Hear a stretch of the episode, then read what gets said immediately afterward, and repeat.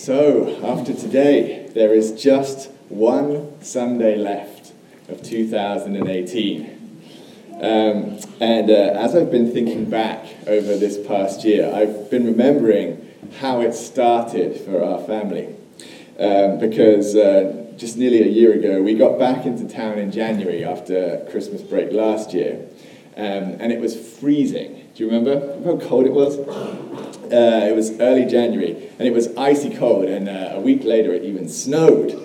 Um, so we got back home and we put the heating on, and, uh, and we put our children to bed. And then Sarah and I did some unpacking, and then we crashed on the couch uh, to watch an episode of The Crown on Netflix. Um, and it came to a scene where Queen Elizabeth uh, was in a big fight with Prince Philip. Uh, and I started saying, Oh. Oh no. And Sarah was alarmed at my reaction and she comforted me and she said, It's okay, John. You know their marriage does okay in the end. um, but that wasn't what I meant. Uh, because I just looked up and over into our dining room and I had seen a dark grey animal the size of a squirrel creeping across the floor and sneaking behind the piano. wasn't a squirrel, and it was much too big to be a mouse. It was a rat. Oh. We had a rat wow. in our house. And of course, that changed everything. Uh, there was no more watching TV after that. We had to do something. We had to try to contain this problem. So I moved our furniture around in hopes of hemming it in. And then I moved more furniture in hopes of chasing it out into the open. And I stood there, poised with a broom, ready to scream and leap onto a chair when it scuttled out. Um, but, but that never happened. Uh, the rat hid himself very well and was completely out of reach. So that very night, we rushed out to buy traps, and the only ones we could get were mouse traps, but we baited them and set them. And then we had to go to bed knowing that there was a rat in our house. Um, it was pretty hard to sleep that night. And then, as you can imagine, the whole next couple of days were just dominated by the reality of the rat. Um, we went out for better traps, and we ended up buying three different kinds of traps. Uh, we learned all about baiting them with peanut butter instead of cheese. Um, we yelled at the children for leaving any door in the house open. Um, and uh, I went around the house repairing any possible rat sized holes, stuffing every crevice with wire wool and sealing it up with foam. Um, so, as you can imagine, nothing else really got done for those two days. Uh, and nobody wanted to be in the house for a minute more than they had to. Every time we came home, something had been moved or knocked over. the rat just had the run of our house, and there was nothing we could do about it. And he was with us so long that we actually gave him a name. Uh, we, we thought he, he'd come inside because it was so cold outside. So we christened him Frosty the Snow Rat. Um, and I can tell you, it was a day of great rejoicing when we finally removed Frosty from our home. Uh, I'm going to give you more of that story at the end. Uh, but when you come out of something that's overshadowed your daily life, it leads to a particular kind of relief and rejoicing. And I think that's the kind of joy that we see in the Gospels when Jesus arrives. So, have you noticed that everybody who meets this little baby has the same response? It's a response of overwhelming joy. From the oldest to the youngest, it's the same. So his little baby cousin does a happy dance in his mother's womb. And then old Simeon in the temple meets him and says, Okay, I can die now. And then from the greatest to the least, it's the same. From the local lowly shepherds to the wealthy foreign magi. Great joy. And then in Jesus' own family, the joy is sweetest of all. His mother Mary burst into a song of praise and said, from now on, all generations will call me blessed. It's one incredible thing to say. She says, Everyone who hasn't been born yet is going to say that I'm a lucky girl. And that includes you and me. So we're invited to share in this joy too. And as I come to Christmas this year, that's what I really need. That's what I really need. Really need this kind of joy. Because this has been one of the hardest and saddest years of my life, guys. Um, so most of you know that right after we got rid of that rat, I fell off my treehouse and broke my ankle. And that meant surgery and three months on crutches. Sarah's sister became a single mom this year. My sister in England had a NICU baby, and we seriously feared for his life. We grieved with the victims of Hurricane Michael and Tree of Life Synagogue in Pittsburgh and hot yoga here in town and with friends at St. Peter's. And it went on and on and on. 2018, it's just been a beast of a year. And those are just the things I can say in public without betraying anybody's confidence.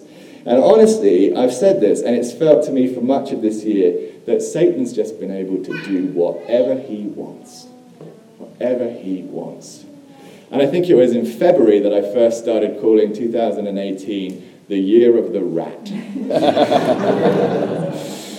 um, so, after a year like this, where can we find Christmas joy? Is it in the hope that 2019 might be better? Could only be better. no, that's not our hope. If we look for joy in that thought, we're going to be disappointed because our joy is in Jesus. And I've been finding my joy in Hebrews chapter 2 this week. Uh, so that's where I want to take us this morning. Uh, page 1001. It would be really helpful to look it up. Hebrews chapter 2, page 1001.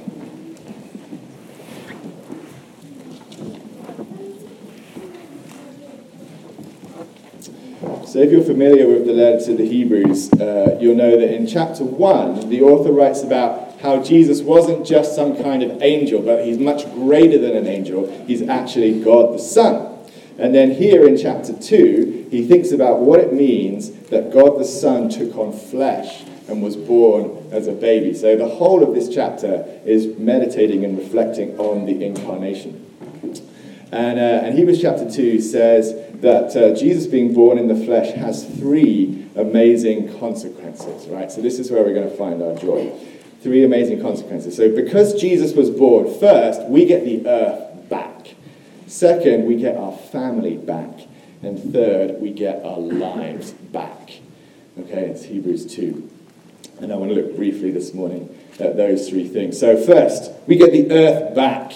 And uh, more specifically, we get back our dominion over the earth that God gave us in the beginning. So you remember that God said to our first parents, Be fruitful and multiply and fill the earth and subdue it and have dominion over all living things. So, in other words, God gave us the right to take charge of the earth and to have all living things subject to us. But then we lost that in the fall when we broke faith with God, and now we are at war with the earth. Animals eat us, insects bite us, we get all kinds of diseases, and good crops are really hard to grow, and we get rats in our houses. Um, so our loss of dominion makes every day hard. But Hebrews promises that we're going to get it back.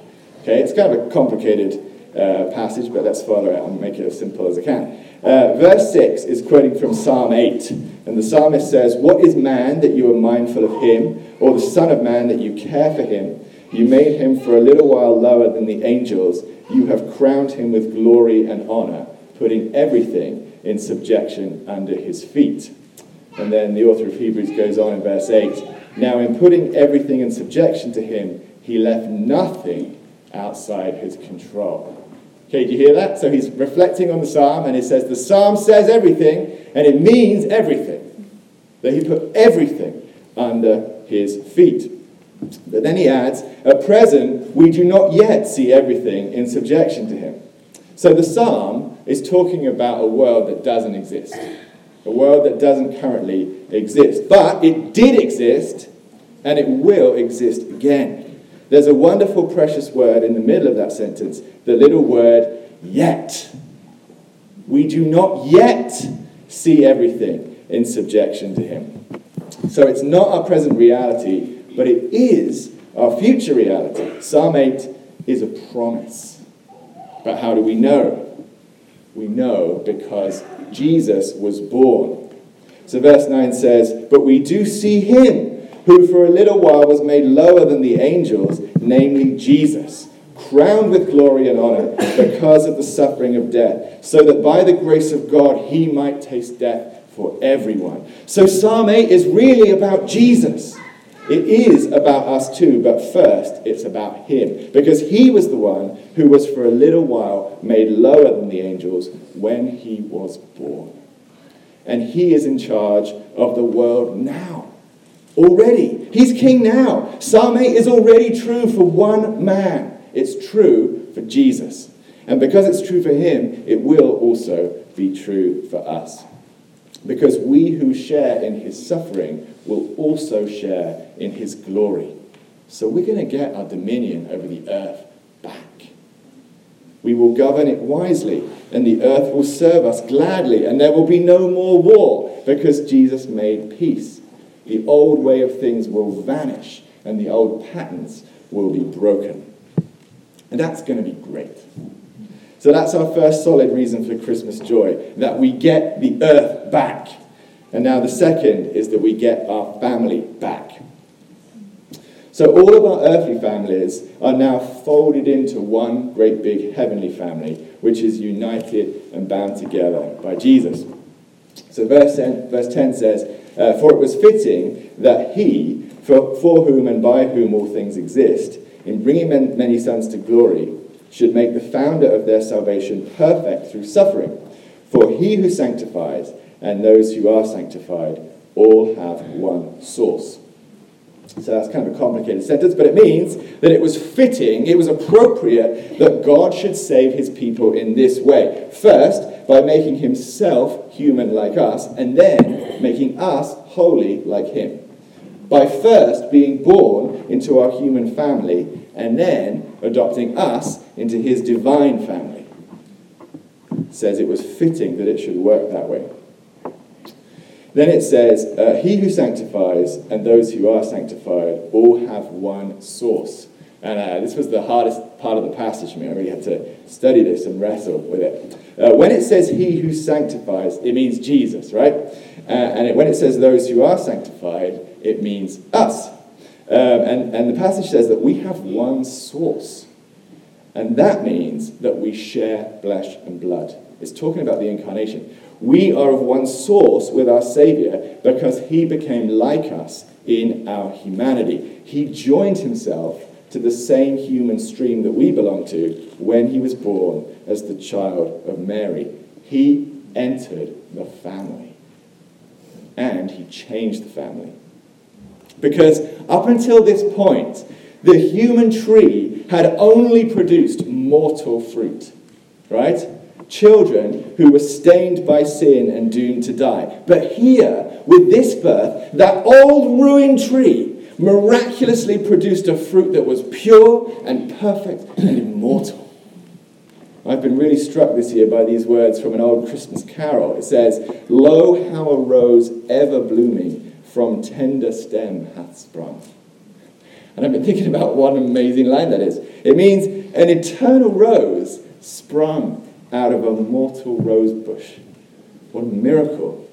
And our tree produced him. Not by any strength or goodness of us, but nevertheless, we do get to be proud of him and say he's one of us. He's our brother and our champion. And then marvelously, verse 11 says that he's not ashamed of us either. He's not ashamed of all the other bad, rotten fruit. he calls us his brothers and sisters. Isn't that a wonderful thing? The one that we hold up as our hero doesn't turn around and look at us with scorn. Brothers and sisters, Jesus is not ashamed of you. Will you hear that this morning? He's not ashamed to call you his brother, his sister.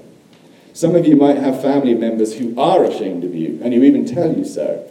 And some of you might even feel ashamed of yourselves. But God's word promises that however you might feel, Jesus is not ashamed of you. And his incarnation proves it because he took on your flesh and he shared your weakness. He shared your suffering and he tasted death for you so that you would live.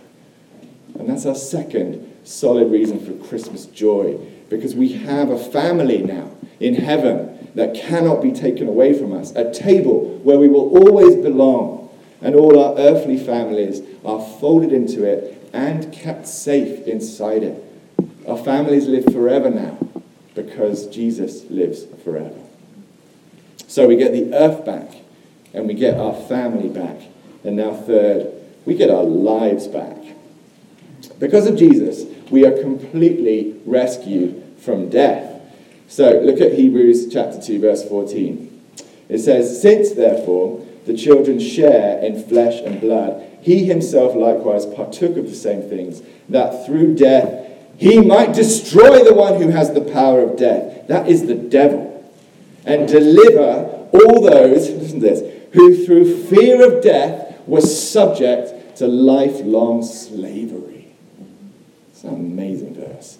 So if you feel like you have no joy this Christmas, could it be for this reason that the fear of death has subjected you to lifelong slavery? You have a rat in your house. You can't get rid of it. It casts a shadow over every day. You feel powerless against it. It does whatever it likes and it laughs at you. You have a real enemy. He's the one who holds the power of death.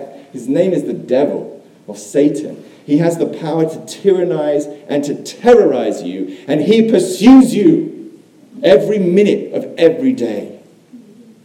But Jesus is our champion, and he defeated our enemy. Jesus destroyed him. Jesus came into the world as a tiny, helpless baby, and Satan sent Herod, the most powerful man in the country, after him to kill him. But baby Jesus slipped away to Egypt unharmed. But Satan didn't give up. He came after Jesus again in the wilderness while he was fasting, and again in a storm on the Sea of Galilee, and again in the hearts of the men of Nazareth who tried to throw him off a cliff, and again in the hearts of the Sadducees with their murderous schemes. But every time, Jesus slipped away unharmed. The unarmored man sidestepped all the machinery of the Lord of death until Satan, in his murderous rage, turned all the guns of government onto this one man, hounding him to an unjust execution at the hands of a corrupt court. And Jesus stumbled out of Jerusalem carrying his cross. But who was it who really died on Good Friday? Who was it who really died? Yes, Jesus died, but he came back to life. The one who really died irrevocably on Good Friday was death itself. Died there. That's why it's good. The only one who was really destroyed by the cross was the devil himself, the one who held the power of death. He came out like Goliath and laughed at the army of God and terrorized them for a while. But a champion rose up without sword or spear and struck him down. So now, you will not die. You will not die. You will live and your enemy will. You will be exalted, and he will be scorned. He will never laugh over your dead body. He will not. He will not laugh over you. You will laugh over him.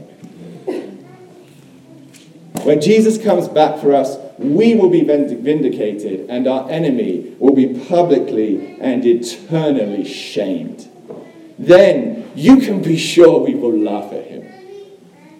You know that's the thing that he hates most in all the universe?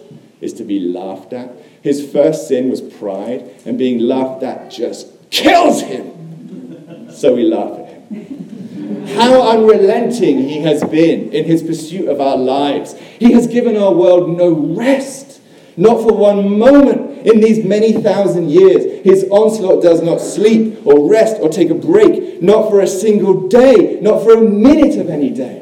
One attack follows another, one scheme after another. We never get even one quiet night. How many plots and schemes he has employed in an attempt to kill us, but everyone has failed, and everyone will fail, and we will laugh at him. His time will finally run out, and then there is nothing left for him but everlasting destruction and public shame. He will suffer, he will weep, and he will never be released.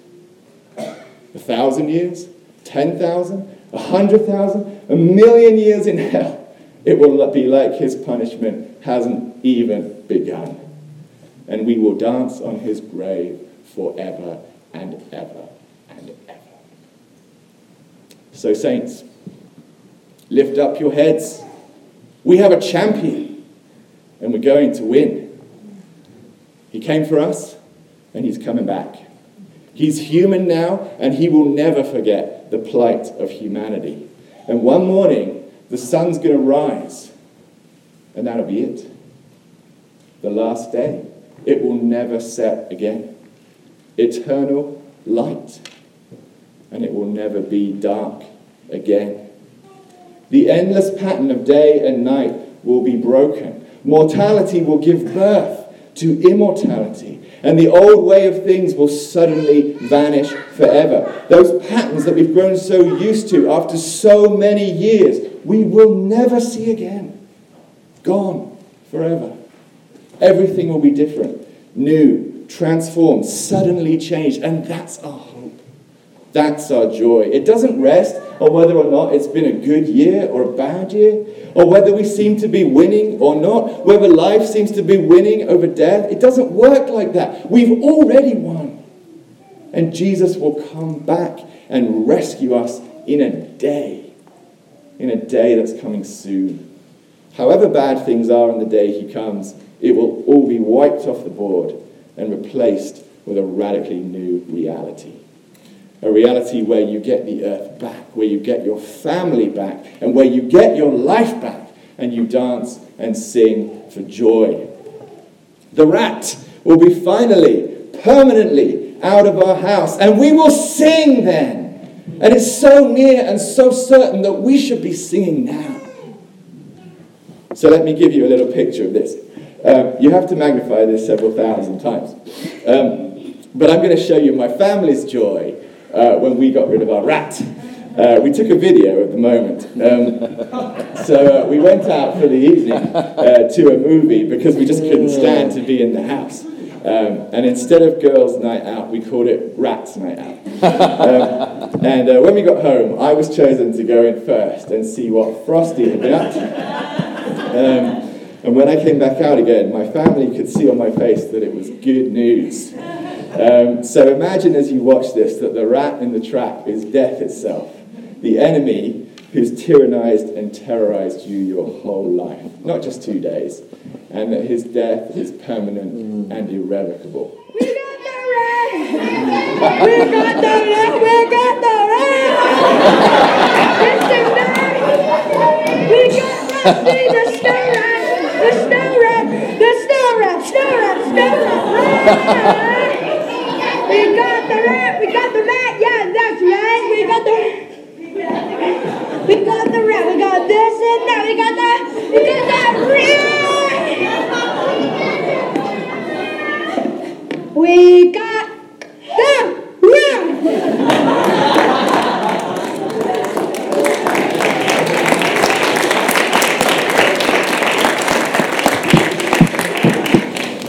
All right, so uh, Jesus was born and we're going to win.